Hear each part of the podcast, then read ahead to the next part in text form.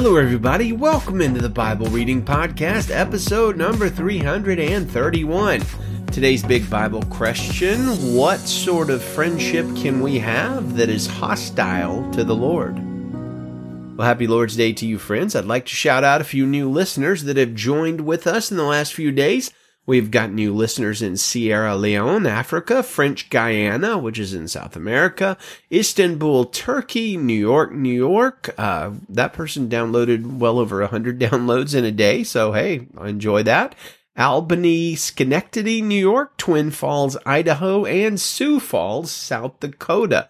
And there are other new listeners that I don't know about, but I can only tell when somebody new subscribes if they download like tons and tons of episodes. Well, I'd like to invite all of you to join us on Facebook this Sunday at VBC Salinas. That's our Facebook page for the church that I pastor in Salinas, California. That's VBC Salinas, Victor Bravo Charlie. If you do join in, give us a shout out in the comments. Let us know you're there. I'd love to say hello.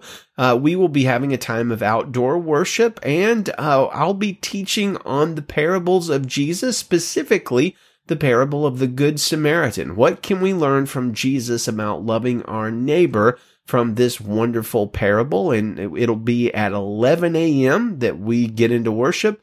Uh, that's 11 a.m. Pacific. So I hope you can join us on Facebook. Our Bible readings for this wonderful Lord's Day include 1 Chronicles 17, Jonah chapter 1, Luke chapter 6, and James chapter 4. Our focus for today is on James 4, and it is a challenging passage.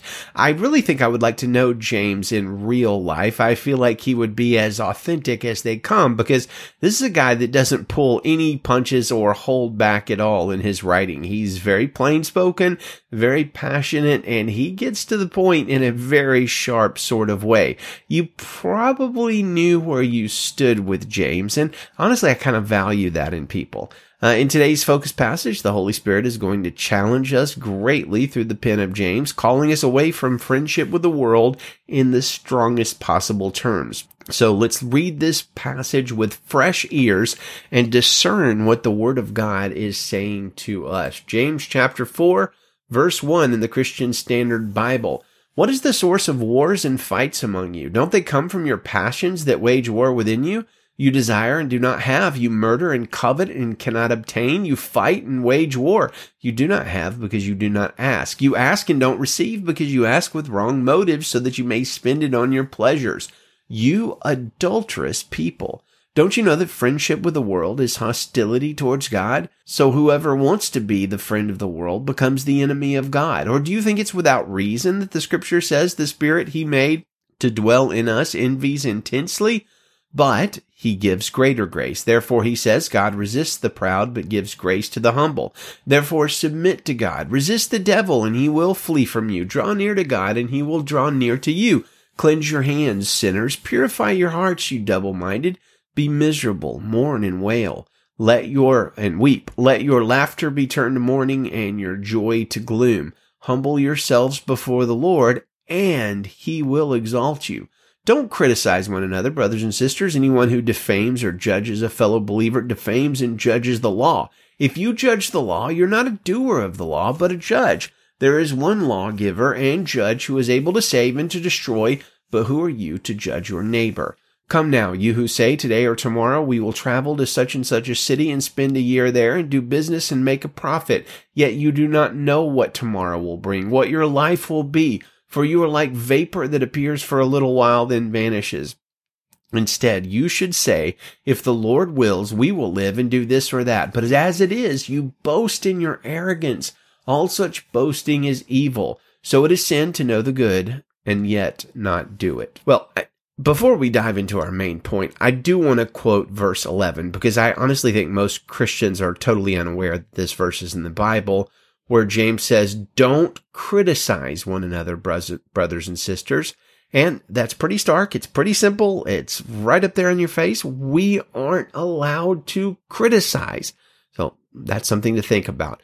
Now, going deeper into our focus, I believe James 4 is one of the single most challenging chapters in the entire Bible to modern humans living in 2020. It seems over the last few years that so many churches have made a strong pivot towards embracing the ways of the world and the things of the world, and many Christians have done the same thing. Now, I need to tell you, I'm not one of those Christians that hates modernity, that hates modern music, finds modern television and video games empty, vapid, and distasteful.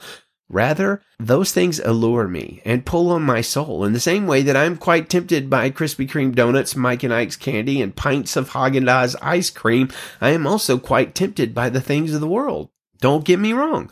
We're supposed to love the people of the world and we are called to be in the world. But here the word of God draws a line for us. Friendship with the world and the things of the world is not allowed. Well, what does that mean for our lives?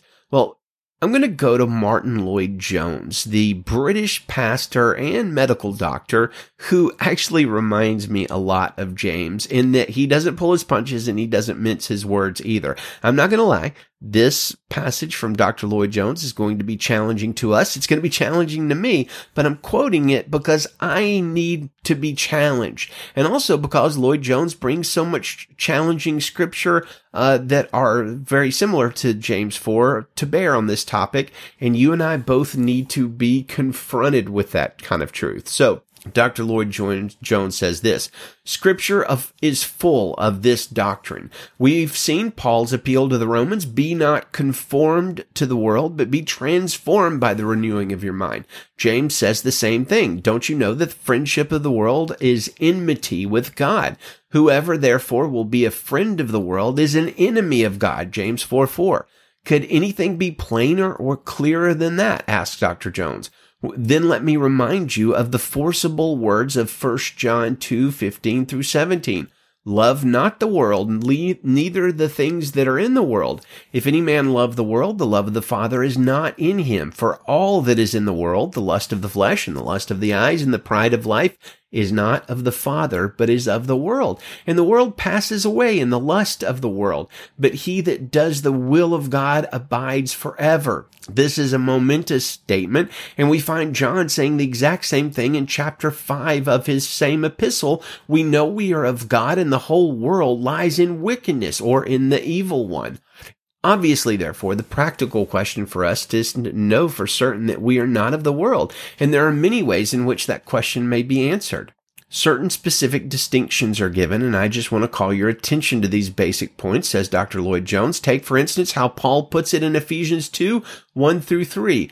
You he has enlivened who were dead in trespasses and sins where in times past you walked according to the course of the world, according to the prince of the power of the air, the spirit that now worketh in the children of disobedience, among whom also we all had our conversation in times past in the lusts of our flesh, fulfilling the desires of the flesh and of the mind, and were by nature the children of wrath, even as others. That is a most comprehensive definition of what it means to belong to the world. And so too is the statement above quoted from 1 John 2. So let us face the question in the light of these definitions. To be of the world can be summed up like this. It is life thought of and lived apart from God. In other words, what decides definitely and specifically whether you and I are of the world or not is not so much that we, what we may do in particular as our fundamental attitude. It's an attitude towards everything, towards God, toward ourselves, and towards life in this world. And the last analysis, to be of the world, is to view all of these things apart from God. So let us get rid of the idea that worldliness just means going to the theater or the cinema. Do not think that if you do this or that, you are therefore a worldly person. It's not that, for there are many people who never do any of these things things, but who, according to the scripture, are thoroughly worldly minded. Indeed, and this is a terrible thing as I understand this definition, you can even subscribe to the Christian faith in an orthodox manner and still be of the world. If anybody disputes this, let me give you my authority at once the word uttered by our Lord to those people who at the last day shall say, Lord, Lord, haven't we done this and that and the other in your name? Depart from me. I never knew you. You do not belong. You have never belonged to me. He's quoting Matthew 25, 31 through 46 there. To belong to the world is a fundamental attitude, and we betray ourselves in our attitude by what we are in general and by the way in which that is manifested in various respects. To be of the world, and this is repeated by the apostles, means that we are governed by the mind and the outlook and the way of this world in which we live. Paul says in Ephesians 2 2 that we are governed by the prince of the power of the air, the spirit that works in the children of disobedience. In 2 Corinthians 4 4, he talks about the God of this world, and it is the essence of biblical teaching that this world and its worldly ways are under the dominion of Satan. According to this teaching, everybody who is of the world is governed and guided and dominated and controlled by that outlook which is opposed to God. And that is from Dr. Martyn Lloyd-Jones, his book, The Assurance of Our Salvation, exploring the depth of Jesus' prayer for his own studies in John 17, which I highly recommend. So, dear friends, let us remember and walk in this exhortation from James and from Dr. Lloyd-Jones, remembering James 127, which we read a couple of days ago when James says this to us, pure and undefiled religion before God the Father is this, to look after orphans and widows in their distress and to keep oneself unstained from the world. May we live and do that. Well, let's continue in First Chronicles chapter 17 verse 1. When David had settled into his palace, he said to the prophet Nathan, "Look, I am living in a cedar house while the ark of the Lord's covenant is under tent curtains. So Nathan told David, Do all that is in your mind, for God is with you. But that night the word of God came to Nathan, Go to David my servant and say, This is what the Lord says. You are not the one to build me a house to dwell in. From the time I brought Israel out of Egypt until today, I have not dwelt in a house. Instead, I have moved from one tent site to another and from one tabernacle location to another. In all my journeys throughout Israel, have I ever spoken a word to even one of the judges of Israel whom I commanded to shepherd my people, asking, Why haven't you built me a house of cedar? So now this is what you are to say to my servant David. This is what the Lord of armies says. I took you from the pasture, from tending the flock to be ruler over my people Israel. I have been with you wherever you have gone, and I have destroyed all your enemies before you. I will make a name for you like of the greatest of on the earth. I will designate a place for my people Israel and plant them so that they may live there and not be disturbed again. Evildoers will not continue to impress them as they have done ever since the day I ordered judges to be over my people Israel. I will also subdue all of your enemies. Furthermore, I declare to you that the Lord himself will build a house for you. When your time comes to be with your ancestors, I will raise up after you your descendant who is one of your own sons, and I will establish his kingdom. He is the one who will build a house for me, and I will establish his throne forever. I will be his father, and he will be my son. I will not remove my faithful love from him as I removed it from the one who was before you. I will appoint him over my house and my kingdom forever and his throne will be established forever. Nathan reported all these words and this entire vision to David. Then King David went in, sat in the Lord's presence, and said, Who am I, Lord God, and what is my house that you have brought me this far? This was a little thing to you, God, for you have spoken about your servant's house in the distant future. You regard me as a man of distinction, Lord God. What more can David say to you for honoring your servant? You know your servant, Lord. You have done this whole great thing, making known all of these great promises for the sake of your servant and according to your will. Lord, there is no one like you and there is no God beside you, as all we have heard confirms. And who is like your people Israel? God, you came to one nation on earth to redeem a people for yourself, to make a name for yourself through great and awesome works by driving out nations before your people you redeemed from Egypt. You made your people Israel your own people forever, and you, Lord, have become their God. Now, Lord, let the word that you have spoken concerning your servant and his house be confirmed forever, and do as you have promised. Let your name be confirmed and magnified forever in the saying, The Lord of armies, the God of Israel, is God over Israel. May the house of your servant David be established before you. Since you, my God, have revealed to your servant that you will build him a house, your servant has found courage to pray in your presence. Lord, you indeed are God, and you have promised this good thing to your servant. So now you have been pleased to bless your servant's house that it may continue before you forever. For you, Lord, have blessed it, and it is blessed forever. Amen. Jonah chapter 1 verse 1. The word of the Lord came to Jonah son of Amittai, Get up, go to the great city of Nineveh and preach against it because their evil has come up before me. Jonah got up to flee to Tarshish. From the Lord's presence, he went down to Joppa and found a ship going to Tarshish. He paid the fare and went down into it to go with him to Tarshish from the Lord's presence. But the Lord threw a great wind into the sea and such great, uh, such a great storm arose on the sea that the ship threatened to break apart. The sailors were afraid and each cried out to his God. They threw the ship's cargo into the sea to lighten the load. Meanwhile, Jonah had gone down to the lowest part of the vessel and stretched out and fallen into a deep sleep. The captain approached him and said, What are you doing sound asleep? Get up, call to your God. Maybe this God will consider us and we won't perish. Come on, the sailors said to each other. Let's cast lots, then we'll know who is to blame for this trouble we're in. So they cast lots, and the lot singled out Jonah. Then they said to him, Tell us who is to blame for this trouble we're in. What is your business, and where are you from? What is your country, and what people are you from? And he answered them, I am a Hebrew. I worship the Lord, the God of the heavens, who made the sea and the dry land. Then the men were seized by a great fear and said to him, What have you done? The men knew he was fleeing from the Lord's presence because he had told them. So they said to him, What should we do to you so that the sea will calm down for us? For the sea was getting worse and worse.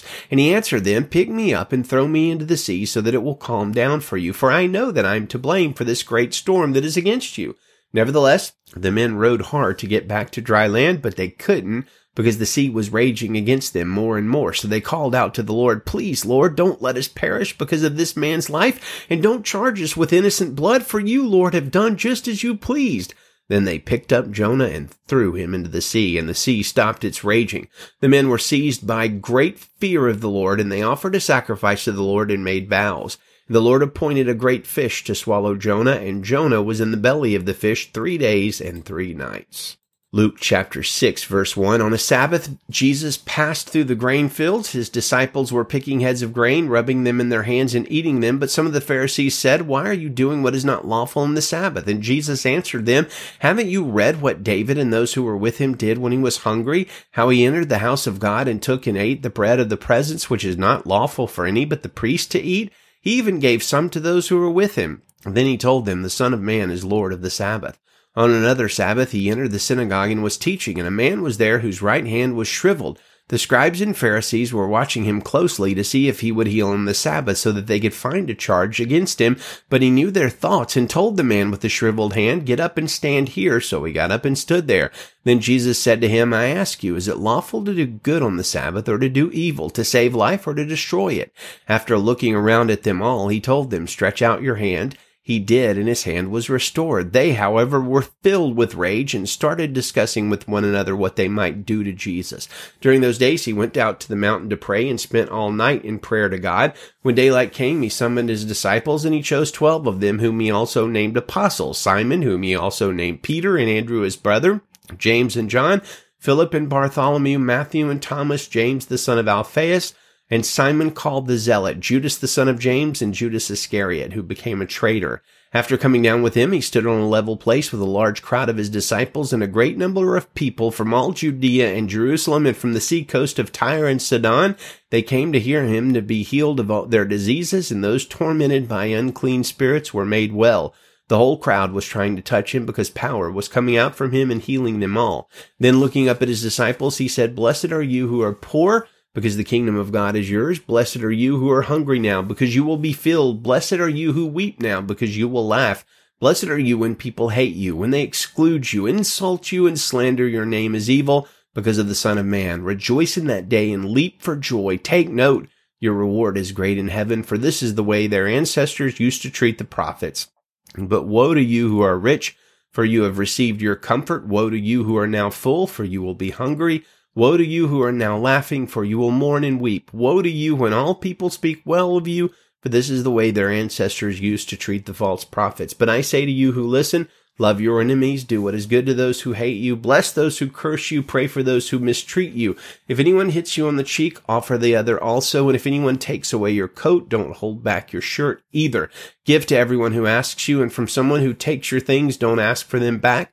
Just as you want others to do for you, do the same for them. If you love those who love you, what credit is that to you? Even sinners love those who love them. If you do what is good to those who are good to you, what credit is that to you? Even sinners do that. And if you lend to those from whom you expect back to receive, what credit is that to you? Even sinners lend to sinners to be repaid in full. But love your enemies, do what is good, and lend, expecting nothing in return. Then your reward will be great, and you will be children of the Most High, for he is gracious to the ungrateful and evil. Be merciful just as your Father also is merciful. Do not judge and you will not be judged. Do not condemn, and you will not be condemned. Forgive, and you will be forgiven. Give, and it will be given unto you. A good measure, pressed down, shaken together, and running over, will be poured into your lap. For with the measure you use, it will be measured back to you. He also told them a parable. Can the blind guide the blind? Won't they both fall into a pit? A disciple is not above his teacher, but everyone who is fully trained will be like his teacher. Why do you look at the splinter in your brother's eye, but don't notice the beam of wood in your own eye? Or how can you say to your brother, Brother, let me take the splinter out that is in your eye, when you yourself don't see the beam of wood in your eye? Hypocrite! First take the beam of wood out of your eye, and then you will see clearly to take out the splinter in your brother's eye. A good tree doesn't produce bad fruit. On the other hand, a bad tree doesn't produce good fruit. For each tree is known by its own fruit. Figs aren't gathered from thorn bushes or grapes picked from a bramble bush. A good person produces good out of the good stored up in his heart. An evil person produces evil out of the evil stored up in his heart. For his mouth speaks from the overflow of the heart. Why do you call me Lord, Lord, and don't do the things I say? I will show you what someone is like who comes to me, hears my words, and acts on them. He is like a man building a house who dug deep and laid the foundation on the rock. When the flood came, the river crashed against that house and couldn't shake it because it was well built. But the one who hears and does not act is like a man who built a house on the ground without a foundation. The river crashed against it and immediately it collapsed and the destruction of that house was great. Amen. Well, Lord, let us be the house that builds on the solid ground of your teaching and your word. Good day to you, friends. May it be a wonderful Lord's day and Godspeed.